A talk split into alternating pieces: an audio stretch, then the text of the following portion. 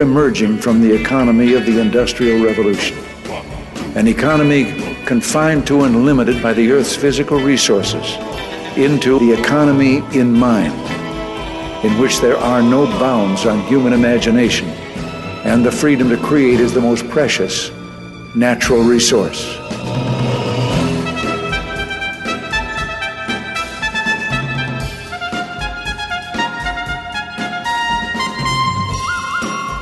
Welcome to the Soul of Enterprise Business and the Knowledge Economy, sponsored by SAGE, energizing business builders around the world through the imagination of our people and the power of technology. I'm Ron Baker, along with my good friend, VeraSage Institute colleague and co host, Ed Kless. On today's show, folks, we are doing innovation beyond technology. Technology is important, but it's only a small part of innovation. This show is dedicated to. I, I love this, Ed. Innovating is hard work and not for everyone because it requires deeper thinking than usual. If you believe you can attain this level of thinking, you are invited to listen to this show. I'm, I'm wondering what you say to people who don't believe that. well, there are some people who don't, Ron. It's that's why it's an invitation. Yeah, just just a quick side note here. I I one of the things I have uh, I'll call it a discovery, and we'll get to that in just a second, is that whenever I write something for whether it's for this show or for whether it's a, a, session that I'm doing at a conference, uh, or even sometimes it's a, an invitation to a meeting. I always use a, a technique that I learned from Peter Block, which is to make something an invitation, truly an invitation to extend out to say, "Hey, listen, you're this is you're invited to do this," right? And but one of the things that he says is, is you should always state what the possibility of the meeting is also state what the hazards are, what what could get in the way, and then and also structure it in such a way so that the the person who is responding is actively engaging. In other words, they have to make an active decision in order to participate. And what I've discovered in using this process is that people who actually read the descriptions, which is few, by the way, so just so you, the, there's the first caveat, right? That, that people who do read the descriptions are usually intrigued by them. And secondly, they're more active participants because they know that, hey, this session is going to be a, a, about some ideas and not just about something that I'm just going to you know sit here uh, like a, a lump on a log, a, a log and, and, and be, um, be, be, be talked to. So. Yeah, no, it works very well, actually. I think it's a very effective way to write uh, an outline for a presentation or a course or something like that, because you're right, it does spark interest. So, yeah, Uh, it's a good, and, and I love this. I just love this title anyway, Innovation Beyond Technology, because I remember when we had Greg LaFollette on and the other um, gentleman from the ICPA, we asked them, what does innovation mean to you? right. And obviously, it goes way beyond just talking about technology. And so tell me this how do you start this presentation? You have a very interesting way of beginning this presentation. I do, yeah, and and I, have used this particular slide in other presentations, but I found that this slide works best uh, for this one as a as a lead off, and it's a it's a quote from a a French philosopher named uh, Michel de Montaigne, who I, I, I can't say that I've, I've read everything by the guy. In fact, I've very, read very limited stuff by the guy. But I, I dis- discovered him and became intrigued by him because he's one of these guys, Ron. He's like a meta philosopher. Right. He studied like the philosophy of philosophy. philosophy, which, yeah, yeah. Right, which just you know just makes him freak out at a slightly higher level than the rest of us, right? Yeah, that's we're, we're all freaking out. That's really the reality of the situation. But the people who study study philosophy freak out at a higher level, and people who study meta philosophy, well, they freak out at an even higher level, right?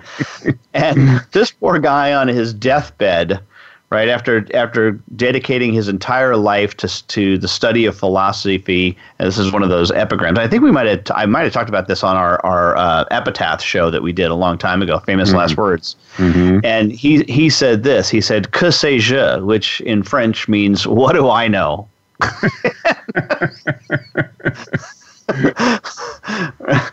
And it's just a little bit of a warning to not only the audience Ron, but in a sense myself, to to, to to to say, hey, you're about to present this this stuff about innovation to people, but you know what? What do I really know? What are this? The older I get, the more I realize I know less than I thought I did every year. That's that's kind of like the. I don't know what point I crossed that threshold. Uh, you know, at some point, you know, you know, when you're 17, you think you know everything, uh, and then then you realize you know a little bit less and less and less, and then every year it just gets worse for me. Uh, no, I think that's right. What's that great line from the Hollywood mogul? Uh, Nobody knows nothing. you know, in other yes. words, we don't know what movies are going to be a hit. We don't, you know, we know nothing yep. about how these how the audience is going to react to what we do. So, yep, yep. Great, great, and, and Yogi Berra's famous famous quip about predictions are difficult to make, especially about the future. but when you so you start off with a question, you say, "What do you think of when I say innovation?" What what do what do most people say to that? Almost always, it is some kind of technology. They're thinking iPhone, they're thinking iPad, they're thinking i something or other, or it was some uh, the internet as an innovation. And most of us, I think, when push comes to shove, if we think about innovation, at least in the context that you and I deal with it, which is business, right?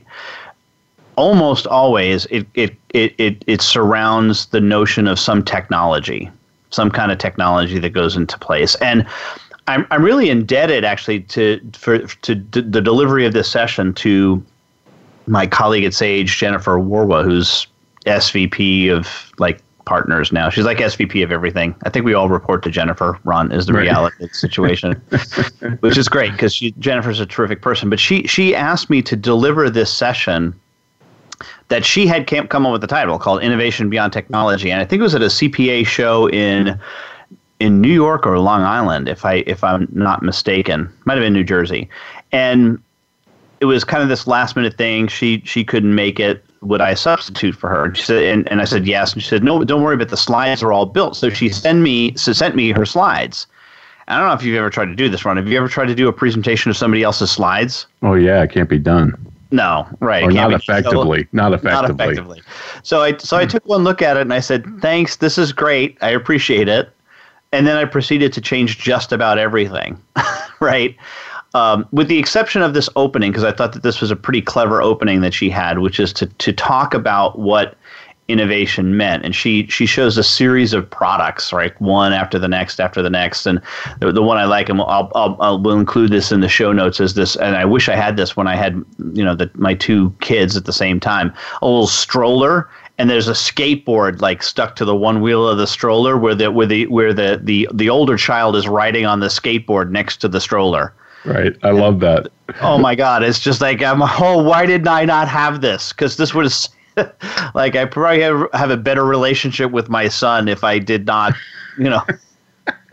that that has to be a concept out of IDEO, I would think, right? The design uh, yeah. It's something like they do, right?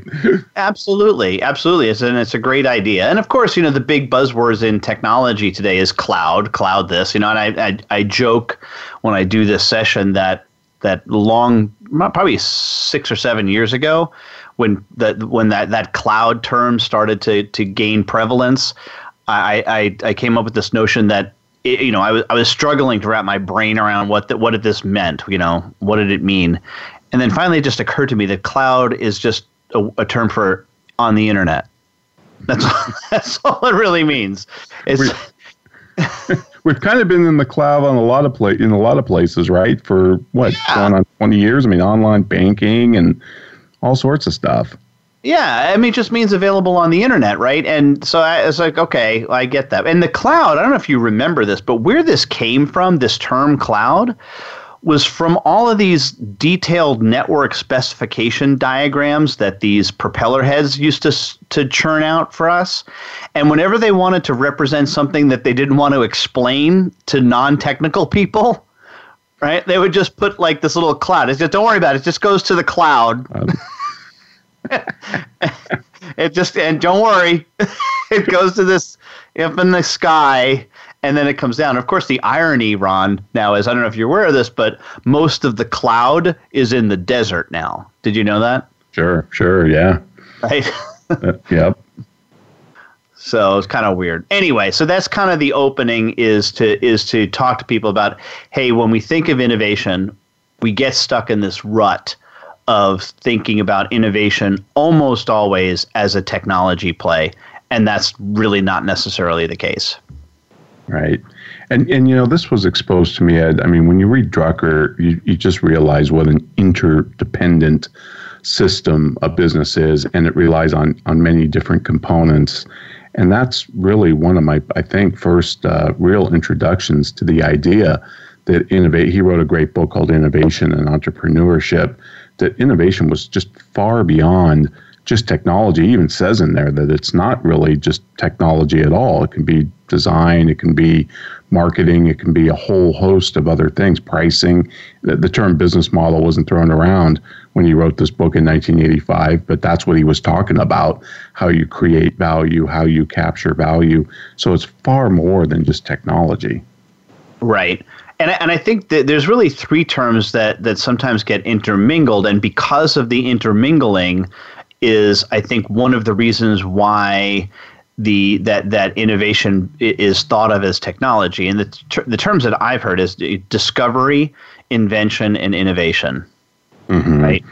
And to me, to me, a discovery is something that has already existed, but we just have never found it, right? We right. discover we discover new el- el- elements, or actually mm-hmm. we did, and now in a sense we almost invent new elements because we have to you know f- bombard them and force new new levels of neutrons and protons and whatever to, to come about. But before that, we would discover a new element. We might discover a new species. The species already exists, right? We might discover a new mathematical theorem. We might discover a new planet. It always was. We just didn't see it. So that's kind of that's a little bit the easy one. Then the next thing is invention, which is the creation of something new that didn't exist previously right? right? And I would say I would say that like the, while fire was a discovery, an invention was the ability to control it, right? Putting the rocks around a, a circle and and making sure that you control that fire. So that's an innovation, I think, right? A new idea, right? Um, and then of course an innovation is oftentimes defined as the enhancement of an invention, but I actually kind of like the definition that's that's used by uh, Matt Ridley in his book. I think Rational Optimist, although I'm, I'm sure he used it before, but he, he uses the term innovation is ideas having sex. exactly. I love that. And I, I really like that kind of concept. And it, you know, it's not just this, it's not purely the, the, the sexual uh, conversation. It's, it's, it's, it really is the creation of something new from more than one idea. Right. You know, Drucker says, because he is talking in this book about both innovation and entrepreneurship, and they're kind of in, intermingled, obviously, but he says management is the new technology that's making the American economy into an entrepreneurial economy, indeed, even an entrepreneurial society. And I thought that, that was interesting that he called management a new technology in 1985. Yes. This was huh, okay. So, and he basically said that innovation was where you create new demand. It was really a, a reformulation of uh, you know of Say's law: supply creates demand. He mm-hmm. said because if you know an entrepreneur, sure you can own a restaurant, you can open open a second restaurant, but you're not really creating any more new demand. Really, entrepreneurs create new demand for something. Right. And I thought right. that was kind of an interesting way to frame it as well. Yeah, boy, that's another whole show, isn't it, Ron? Say's Law. God, it is. Did, do, we didn't we do something for Tom Hood on that years ago where we tried to like talk? It was a, like a Second we, Life thing. We did. We and we did it in Second Life, and it was yeah, it was a webinar in Second Life, and it was um, actually why something like why we're supply side economists or something like that and mm-hmm. uh, yeah, it was a lot of fun. It was a lot of fun. It was like a precursor to the radio show. It really yeah. was. yeah, long before. Uh, well, it's funny, you know, because Robert Cellino, our executive producer, and you're going to remember this. He actually, I actually talked to him for the first time on April Fool's Day from a hotel. I believe it was in Washington, D.C. I might have been in Maryland, I, I think D.C. And you know what we were doing? We were doing that April Fool's webinar that you, me, and Tom Hood did. No way, on, really? On, I, I kid you not, on Taylorism. Uh huh. And then what was our first radio show? On Taylorism, yeah, that's right. That's right. So talk about coincidences. Well, Ed, this is great. And when we come back, I know we're going to jump into a significant aspect of innovation beyond technology, which of course is the business model. But folks, in the meantime, I'd like to remind you if you want to get a hold of Ed or myself, you can send us an email at asktsoe at verasage.com. We will post full show notes at thesoulofenterprise.com. And now we want to hear from our sponsor, Leading Results.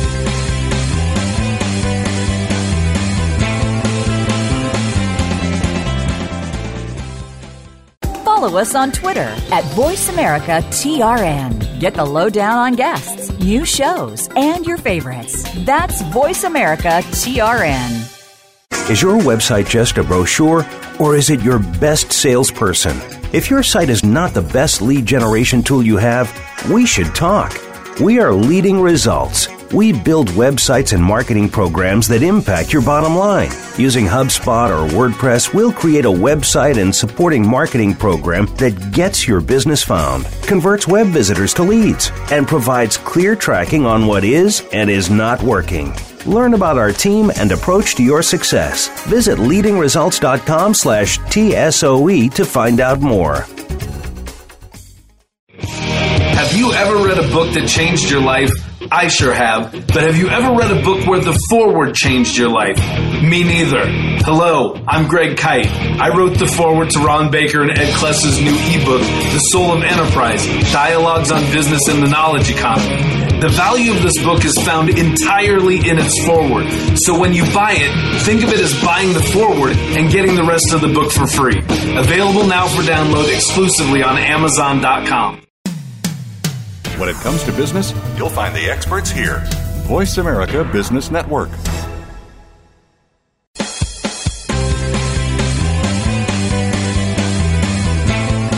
You are tuned into The Soul of Enterprise with Ron Baker and Ed Kless. To find out more about our show, visit us on the web at thesoulofenterprise.com. You can also chat with us on Twitter using hashtag AskTSOE. Now, back to The Soul of Enterprise.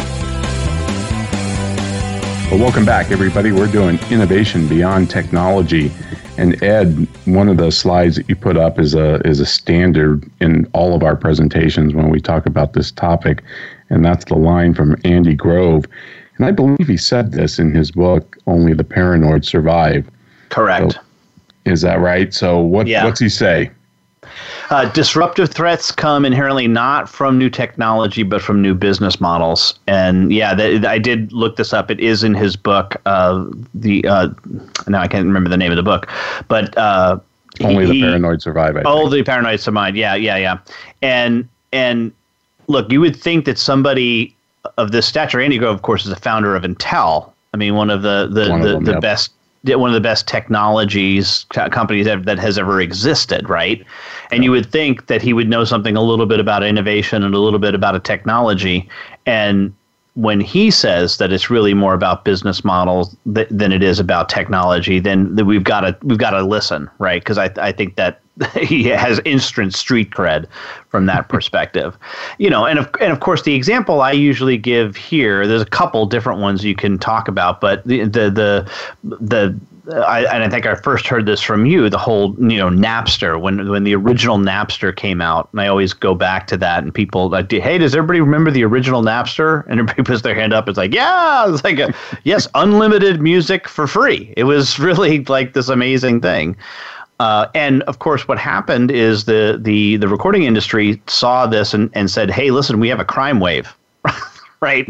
they they pursued this. They started suing 17 year old kids that working out of their college dorms. You know, there was you know the grandmother who who didn't even know that the server was located in her basement because that's where the grandson put it. Was you know arrested. It was just like this horrible horrible situation because they thought they had a crime wave problem and really you know when when there's there's millions of people wanting billions of your products it, it's clear that you don't have a Uh, a, a, crime wave, you have a, a, business model problem. And the business model, of course, was hey, listen, we're going to force you to buy the CD with the 15 crappy songs on it and the one you like. And what Steve Jobs did when they released iTunes and the iPod was say, no, no, no, we'll sell you, sell, sell you the one song you want for a dollar. How's that sound? And we're like, yep. yeah, we'd absolutely do that for sure. We'll do that definitely. You know, and there was so there was there was not a problem with that. In other words, it wasn't that people wanted to steal music; they just didn't want the model that was out there, which was why do I have to plunk down twenty bucks for the songs I don't want? Right, and now you're even seeing it morph again into streaming services, mm-hmm. right? So there, there's another business model change. What's interesting, Ed, is back to Drucker in this book because this was fascinating too. He said a lot of innovations don't come from you know the lone scientist tinkering in the garage. They they come from lay people who have a better understanding of the customer. And he gives the right. example of Thomas Watson Sr. and Jr you know, that, that brought computers to the, the marketplace, DuPont, and what mm-hmm. they did, especially with nylon, you know, hosiery, and then it became their biggest actual profitable segment for nylon was tires, which they did not originally intend. But then he talks about Boeing. And Boeing was a marketing company, and I mean, you know, run by marketers, and they understood what, what the jet engine meant for the average consumer it, it wasn't the people who came up with the jet engine or avion, avionics theory. It was mm. it was marketing people who understood what it took to get people to you know step on an airplane. He said successful innovations are not risk focused, but but they're opportunity focused. And right. I thought that was a very interesting distinction. And, and of course, pr- probably the greatest. I mean, the Napster is a great example. You can look at Craigslist, right, and what it did to newspaper you know taking out their classified revenue. I mean, there's lots of examples of this. Um, but before we go any further, what is a business model? How do you define a business model? Well, you and I have come to, I think, a common understanding of business model, and we might have slight variation, but I, you know, I think the, the business model is how do how does your organization create value for, and then capture value from your customers? That's probably the simplest way to, to, to strike it. I've I've also heard people add it in there and then you know delivery Deliver or implementation, right? Right. But I, you know I think I think I think that I think that, that if you you really can summarize both both it as well, that's part of creation of value to your delivery mechanism. So if you really want to keep it simple, how do you how do you create value for and then capture that value from your customer? That's to me that's what a business model is. Right. And I know we did a whole show on innovating the business model, and, and we will link link to that in the show notes. But I just want to add something that I've learned studying this issue is, and I can't find an exception to this, anytime you see a business model change, like a Napster, like a Craigslist, or whatever, you also see a pricing change. That mm-hmm. capturing portion of that definition, you know, the capturing means the pricing and I can't find an exception where you don't see the pricing strategy and pricing model change. And I would add one more thing, LZ, that I'm, I'm beginning to see as well when you look at business model changes throughout history. What you measure changes. Mm. And, and I think that's really, really important because if you want new behaviors and you stick with old measurements, guess what you're going to get? I mean, isn't this one of the problems we see with firms, professional firms trying to move away from uh, hourly billing, but yet they still keep their timesheets? Right, because they're, they they're, they're still measuring the wrong thing. So can they ever really be truly effective at yep. doing this new thing? And I don't. I think yeah. the answer is emphatically no. Yeah, interesting. Interesting. Yeah, I, I hadn't put that measurement place. I had heard the pricing thing because, like, one of the the examples that we used to use, or I used to use anyway, was the the, the, the change in the business model in, in Manhattan in the 1940s of go, moving to slice pizza. Exactly. I, I think about that all the time. yeah. Right. Yeah. Yeah, because I mean that the, the, you know man, this is p- pizza in Italian means pie, so pizza pie is redundant. So don't say pizza pie anymore, right? And and the but this notion like there's there's still still restaurants in you know, Little Italy downtown Manhattan. They're like no slices. You know they're the purists. They're like you can only only buy by the pie, not by the slice. Right. So, but that was a business model change. So it was, and and you know when you talk about ideas having sex, I mean I think a great example of this, and we've been both listening to the recent uh, Econ Talk podcast with Russ Roberts, and they're talking to a Silicon Valley kind of guru philosopher, and they're talking about Uber, and boy, just all of the things that had to come together to make Uber work is is just an amazing list. Yeah, Tim O'Reilly is the guy's name, and he's he's been been like I think he coined some of the term the terms that we use on a daily basis about the the, the internet, and um, I think like 2.0, 3.0. I forget what his site is, is. Is I think it's either called 2.0 or 3.0 or something like that. But but yeah, the, all of the stuff that surrounds Uber and Uber is a great example of just not invention but innovation. All of the technology for Uber was around for several years before Uber put it all together. You know, the the the the, the cell phone in each of the drivers. Uh, both the driver and the customer, and then of course you, you marry that together with with a you know you don't even have to take your credit card out. Forget about Apple Pay, right? the innovation around no, no, no, we'll just keep your credit card on file. And that was something that it took a while for us to get over. But once you put your credit card up on Amazon and you could do one click, you were hooked, right? You, you know, it's so funny that Russ Roberts brought that up about the first time he loaded his credit card information into Amazon and the mm-hmm. trepidation he felt. You know, this could be a real bad idea. Right. That was, I think, that was the very first time I bought something off the web was Amazon and I had the same trepidation. Yeah, but I did yep. it. Yep, it's the, it was the equivalent the, the, the equivalent of, of getting on an, an elevator, right? Right.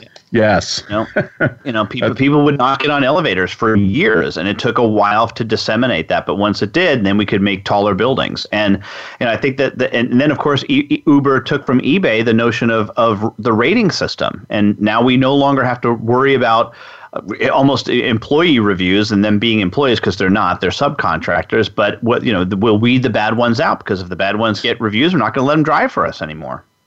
Right and that of course the customer rating came from ebay and and then you've got gps and yeah. uh, just the whole app ecosystem anyway and you know that whole two-sided market too. You've got to have lots of drivers but to have lots of drivers you got to have lots of users who have downloaded the app and actively use it so that's you know same dilemma that credit cards face when they launched, right? Mm-hmm. You need lots of merchants, but you also need lots of customers. Right. But the, I think one of the, the big keys to understanding this, and it's it's pointed out in Russ Roberts' podcast. And by the way, the, you know, uh, rule one of podcasting is never mention somebody else's podcast because they might turn from yours to theirs. But if you're going to not listen to Soul of Enterprise, listen to Russ Roberts and Econ, Econ Talk. Talk. yeah. I agree. Um, I agree. But you know, what a what a great a great podcast, and and just lots of different. And he'd been doing it for since 2006, I think. And anyway, the, the, the but the, the the whole notion that with with with uh, with Uber is that the, that the talk about supply creating demand, right? Is that because you can meet that demand when it's highest, you don't have to hire all of these extra people. You can a taxi company could never compete long term with the model. They they right. can't do it. It's not as scalable as Uber yep. relying on independent contractors versus employees. And I also think that Rory Sutherland had an interesting insight about Uber that I always think about as well. It's a psychological innovation as yes. maybe more than anything because like he says you know you're not worried anymore. Well is the cab out there? You know i don't see him. Is he parked around the corner? I'll have to go out and take a look. And it's raining. And i mean you know exactly you know where they are and when they're going to arrive. And it, it just removes it, it puts you back in control. And we yep. love that we love that feeling of you know knowing. It, it's like when you're on a uh, platform and you're waiting for a train, like maybe at an airport or a subway, and it tells you, you know, next car is arriving in whatever, four or five minutes, that feels like a shorter wait than if they don't give you any information. Nope. Yeah, no, great, great stuff. I absolutely think that that that, that was, and and I think that the the metros and all of those places are copying Uber now because of that. Because because the expectation is now you will know when when your mode of transportation is going to arrive. So, pretty wild stuff. Anyway, we are up against a break here, folks. Want to remind you that you can contact Ron or me by sending an email to asktsoe at verasage.com, and that email goes to both of us. And upcoming, of course, we still have there's still time to register for the Verasage Symposium held right here where I am in Allen, Texas in early November, uh, November 11th to 12th, I believe. It's a Saturday, Sunday, but don't let that throw you off. Some of the greatest minds around professional knowledge firms will be there, including many guests of ours, as well as the, on previous shows, as well as m- many of the Verasage fellows. So we look forward to seeing you there. If you want information on that event, go to thesoulofenterprise.com slash verasage, V-E-R-A-S-A-G-E. Uh, at, after this break, we're going to deal with a listener question from one of our previous shows, but right now, a word from our sponsor.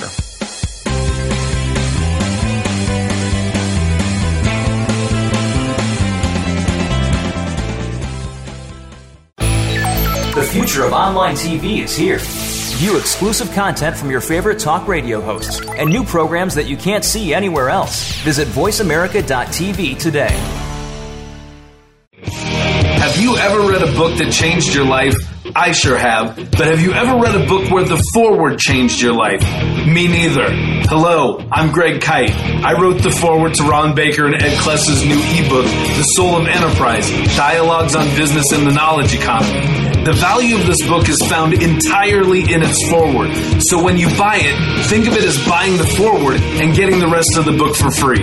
Available now for download exclusively on Amazon.com. The Voice America Live Events channel is here now to showcase your corporate, individual, or organization's live event. Visit voiceamerica.com forward slash live events to see all of our past live events and find out more. Whether it's a multi day conference, special speaker, or single day event, we've got everything to make your event a success. We can do a few hours or a few days. For more information about taking your event to the next level, call Jeff Spinard at 480 294 6417 or email info at voiceamerica.com. Again, that's Jeff Spinard at 480-294-6417 or send us an email to info at voiceamerica.com. Voice America is where you are and where you want to be. Join us around the globe as we broadcast live from some of the most interesting events available. Don't forget to view all our live events, including on-demand access to past events that you may have missed by visiting voiceamerica.com forward slash live events.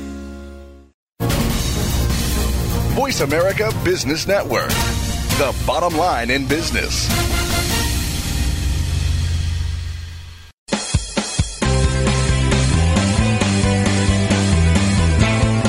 You are tuned into The Soul of Enterprise with Ron Baker and Ed Kless. To find out more about our show, visit us on the web at thesoulofenterprise.com. You can also chat with us on Twitter using hashtag AskTSOE. Now, back to The Soul of Enterprise.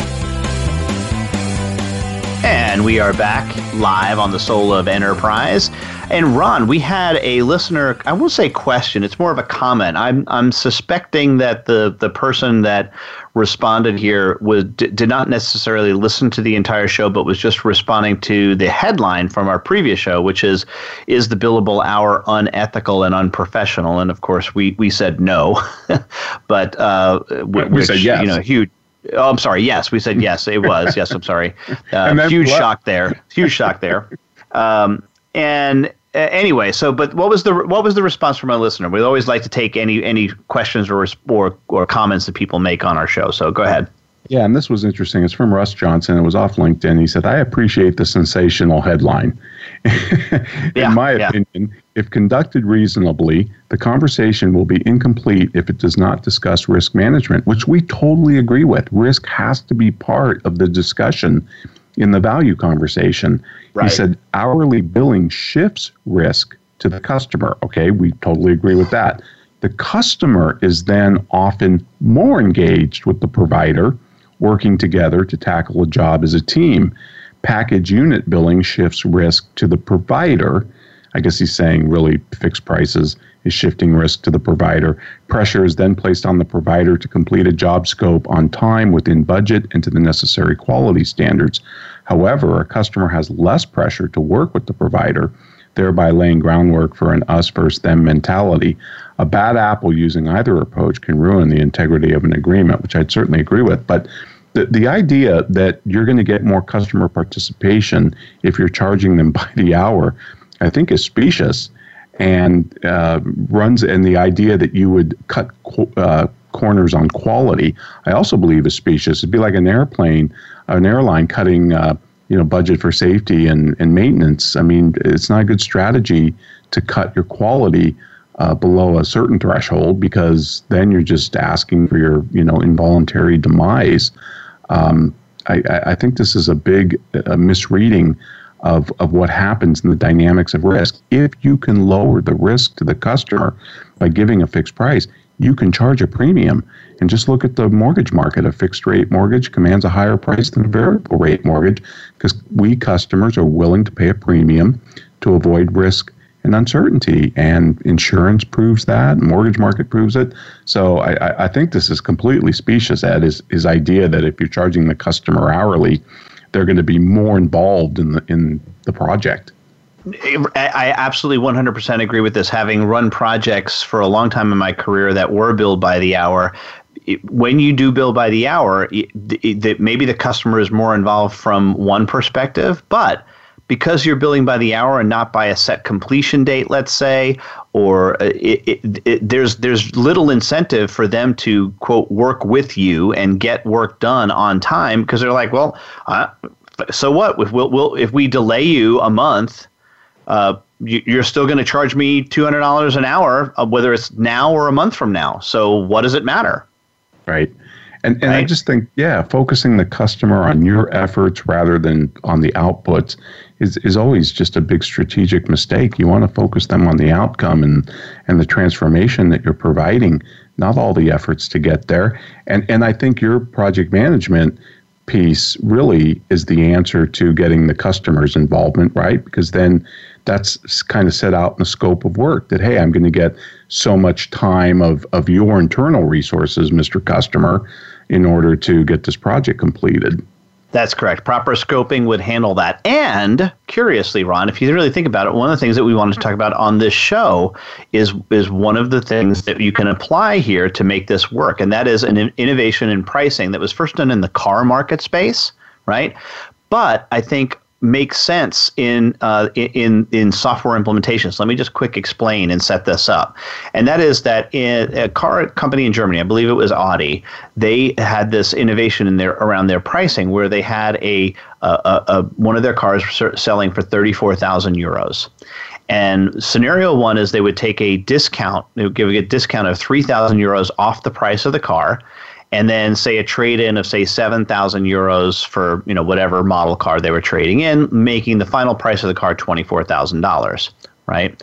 Well what they were they were talking about this with a with a group of behavioral economists and one of them said well i think we can do better and the executives, of course, said, "Well, you know, three, four, four thousand euros would be better than three thousands on a discount, but you know, we don't have four thousand. We can't make that work." He says, "No, no, no, no.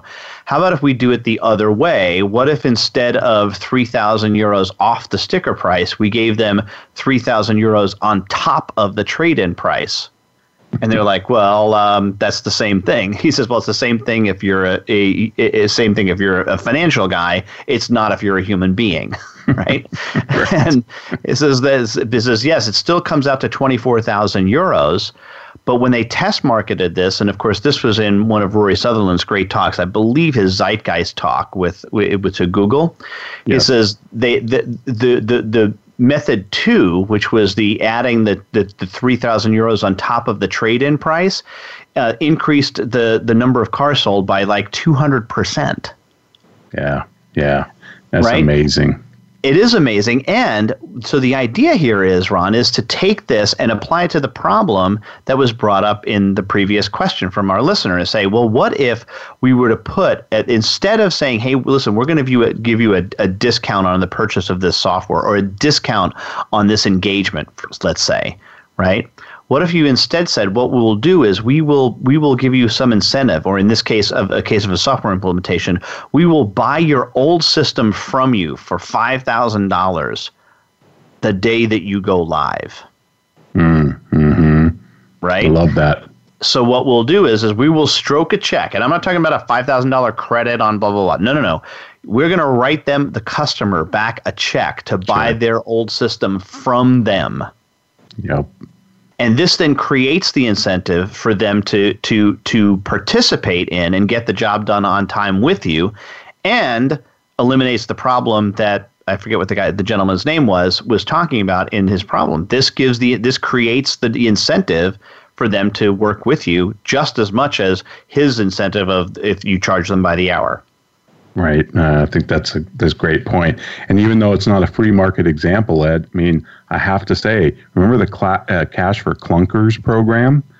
Oh the yeah, government ran like, that was that was largely successful, I think, because they used this type of pricing model. You know, we will give you an extra three or four grand, whatever it was, for your your you know piece of junk clunker, and apply it to the purchase of a new car.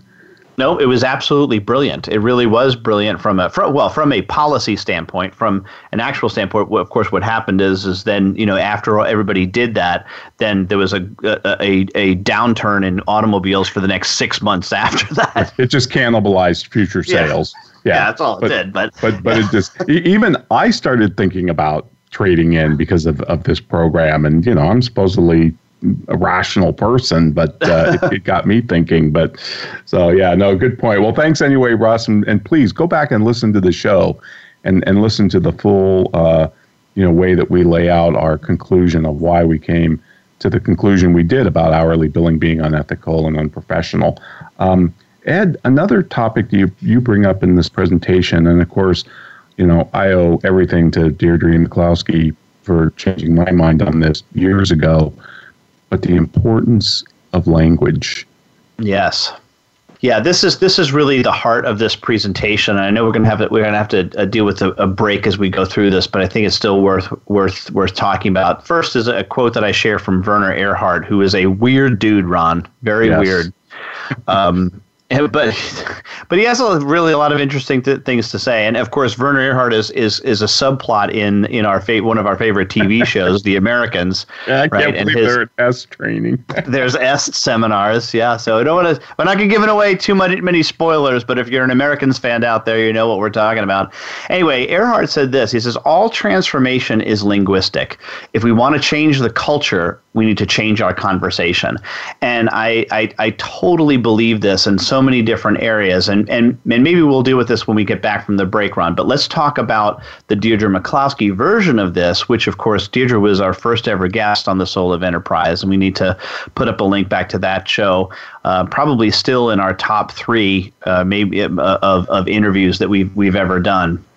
And she says this about the changes that happened in the world from the year 1800 on. She says a big change in the common opinion about markets and innovation is what she claims caused the Industrial Revolution. That is, ideas or rhetoric rhetoric enriched us. The cause, in other words, was language, the most human of all our accomplishments. That that it is the change in language and give, giving dignity, and this is of course from her book, The Bourgeois Dignity, to entrepreneurs that caused this the, the this uh, great enrichment that has taken place from 1800 and continues to this day.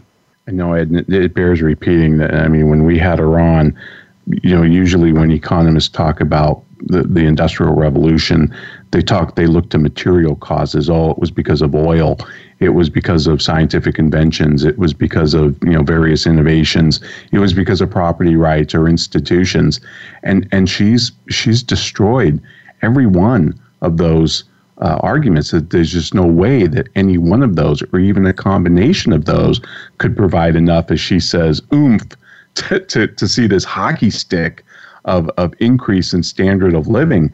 And so you're left with this idea that it, it was because we finally treated entrepreneurs and inventors and indeed merchants with dignity rather than treating them as pariahs and cutting off their head when they challenge the status quo and even something as simple as you know not being able to sue somebody who who's a competitor offers a better deal to the marketplace and then you know drives you out of business in the old days, you know, you could maybe run to the king and, and get some type of recompense, you know, re, uh, compensation for that.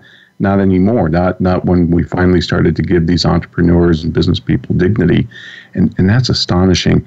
If if it can cause that type of a revolution in the worldwide economy, what can it do in a business enterprise? And no, absolutely. Folks, that's that's what we'll deal with when we come back on our last segment. In the meantime, uh, give us a shout out on iTunes. We love to see your reviews out there. Uh, that really helps us too, as in terms of getting guests. And we have some uh, really interesting guests coming up. I'm really excited, Ed. Uh, uh, through the end of the year, we'll have some uh, interesting guests. And if you want to email Ed or myself, you can do so at asktsoe at verasage.com. And now we want to hear from our sponsor, Sage.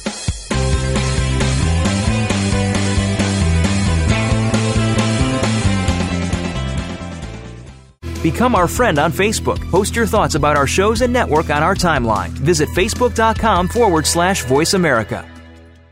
Wherever your business is headed, Sage has the cloud solution you need to enable mobile accounting and simplify financial management. Discover how moving your financial data and accounting processes to the cloud can transform your business. Cloud accounting software from Sage can help you make better decisions, drive faster responses, and gain greater control. That's cloud accounting for the journey. For more information, visit sage.com forward slash US forward slash SOE. Have you ever read a book that changed your life? I sure have. But have you ever read a book where the foreword changed your life? Me neither. Hello, I'm Greg Kyte. I wrote the foreword to Ron Baker and Ed Kless's new ebook, The Soul of Enterprise Dialogues on Business and the Knowledge Economy. The value of this book is found entirely in its forward. So when you buy it, think of it as buying the forward and getting the rest of the book for free. Available now for download exclusively on Amazon.com the business community's first choice in Internet Talk Radio. Voice America Business Network.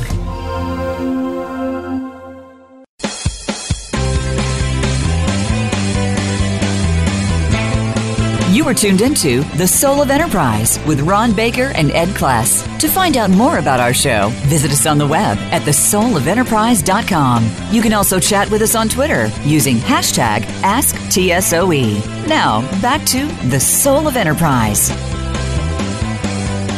And here we are back on The Soul of Enterprise. Ron, we were talking in the last segment about the innovation about around language and how it, it, it changed and it really is in fact the cause of what we think of as the industrial revolution and not technology. And of course our show here is innovating beyond technology.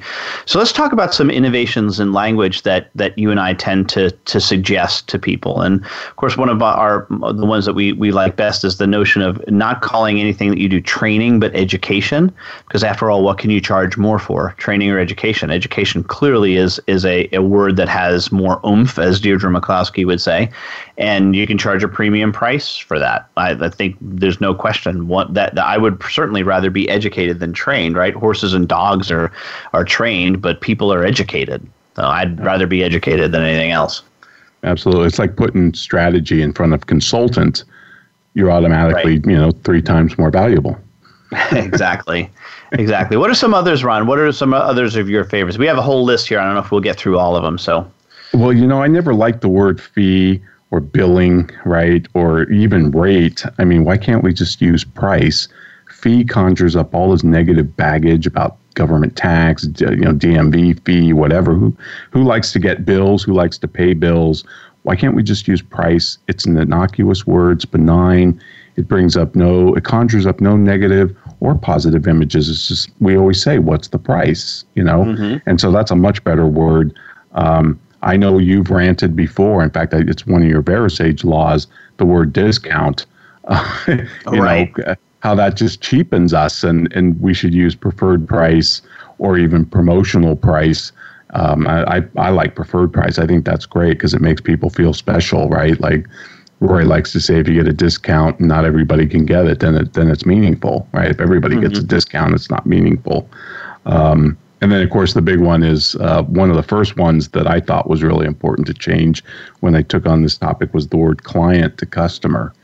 And boy, did I get a lot of pushback on that, in the, even from my publisher. Yeah, I yeah. Uh, thought that that was just totally bizarre. But I'll tell you, when we when Justin and I did that in our firm, started to call our clients customers, we it, was a conversation starter. The banker, the insurance agent, the lawyer would look, "Don't you have client? Don't you mean client?" And it just opened up this whole discussion, and they thought it was fascinating, even if they didn't agree with it. Right. Yeah, no, I think that I think that is a big one. I think be, because this this notion of uh, again going back to Werner Erhard that if you want to change the conversation, making that change to something as important as the word you use to describe the people that buy from you is an important shift, and it changes what happens in the organization when you start to make that change. I, I mean, I, I will I'll say this this this has this happened inside Sage when our current CEO came in. Well, I guess it's about three years ago now, and and said we're, we're, no longer a team or or staff or staff sounds like an infection right or associates or whatever but we're colleagues colleagues. and he says and he says if you if you introduce me to someone else you introduce me not as your CEO but as your sage colleague. Yep and that we have different roles inside the organization. So it's colleague, colleague, colleague, and I think that that, that that's one thing that Stephen Kelly brought in and has made a significant shift inside the culture uh, at Sage because we are all colleagues with one another, and that's the term we use, and it's it is ubiquitous now throughout the organization. And that was at the behest of the one person, the new CEO, who said, "This is what we will do." Right. If you think about Disney, you know, they didn't, uh, Walt insisted not to call them customers, they were guests. Capital G. Called, yeah. And he called his, he called his team members or his colleagues, he called them cast members because he said you're either on stage or off stage, you know, on stage, backstage type of thing. And who, who can say that, you know, Disney doesn't have a, a unique and distinct and very strong culture that mm-hmm. has stood the test of time? Uh, another one I like that you taught me was getting away from change orders to change requests. And I've always liked the way you've described it. It's kind of like a purchase request. You know, anybody can request a, a new laptop from their employer, but that request has to be approved, and then it becomes a purchase order. And it's the same thing with a change request and change order. And I know some of our colleagues, like in different countries, don't even like change order what does Matt Toll call it? A, a work re, a work order or work request or something like work that. Work request, I believe. Yeah, yeah. Yeah, there's different names for it, but I, I think that's another really good one. Um, and then, of course, our first show. How could we not mention this? From efficiency to effectiveness. Right. Or, and and we even spent time on that show talking about even a better word, which is efficaciousness, uh, right. which is one of those five dollar, ten dollar words that you know people have to look up, but it is really a powerful word. Um, and then the other thing I like is time capacity or physical capacity to emotional capacity. And, and I think this is an incredibly dynamic idea, especially for knowledge workers who work with their heads, um, that you safeguard and protect your emotional capacity as well as your as your physical capacity, you know, how many customers you can have. Yeah, and absolutely. And, and by the way, that was that that emotional capacity was taught to me by another Verasage fellow, Daryl Golem, who is officially signed up to be at the Verasage Symposium. So again, just a quick reminder out there: the soulofenterprise.com slash Verasage to come and meet Daryl and all these really smart people. But yeah, he's the one who taught me about this this this concept that he talked about of emotional capacity. It was is simply this: is is do you ever have that conversation with with your customer at 9 a.m. in the morning and you are done? For the rest of the day? I'm like, uh, yeah, I have. He says, well, that's emotional capacity, right? If you're managing your emotional capacity, you have to be cognizant of the fact that that of when you schedule those things and what you do and what you plan to do the rest of the day when you're going to have a difficult conversation with somebody early in the morning. Yeah, exactly. And and the other part, another way I've heard him explain it as well is, you know, it's, it's one of the reasons his minimum price has shot up so high uh, I believe now it's ten thousand dollars to basically step on his metaphorical air airplane. You know, be a be a customer in his firm, and mm-hmm. and that's because he said, you know, if they're not willing to pay me that, uh, not only am I not willing to carve out a segment of my emotional capacity to them, think about them in the shower and as I'm driving and all that, but I'd rather spend time at the beach with my kids he, mm-hmm. after all, does live in San Diego, and and I thought that that was really powerful because I've noticed, especially with pricing, that nothing raises your prices like being willing to walk away from work, where mm-hmm. where you don't feel the need to take on every customer. So I I, I think that concept of emotional capacity is, is so powerful, and you, you're not going to get to these ideas unless you embrace the language. You have to embrace the language to even be able to start implementing these ideas. Yeah, I, I, really do believe that it does it does begin begin with language, and that has to be something that we, we focus on, and it's the, and it's something that you can inside the organization control, right? I mean, so so many people are always worried about well, you know, this this beyond our control, beyond our control. What the what, what's happening in the marketplace? What's happening with our competitors? What's happening with other with uh, with, with our customers outs, outside us? And yes, that's all well and good, but the language you use inside your organization is absolutely something you can control. Well, Ed, this has been fantastic. I, I, think this is such a great topic, and there's so much more to say about it because innovation does go way beyond technology. But, folks, we hope we gave you some food for thought. So, Ed, what's on store for next week? Uh, next week, Ron, we're going to talk about don't don't shy away. We're going to make this interesting, folks. Price signaling and antitrust. Oh boy, that sounds completely dull, but it won't be, folks. Not on the soul of enterprise. So, Ed, I look forward to it, and I'll see you in 167 hours.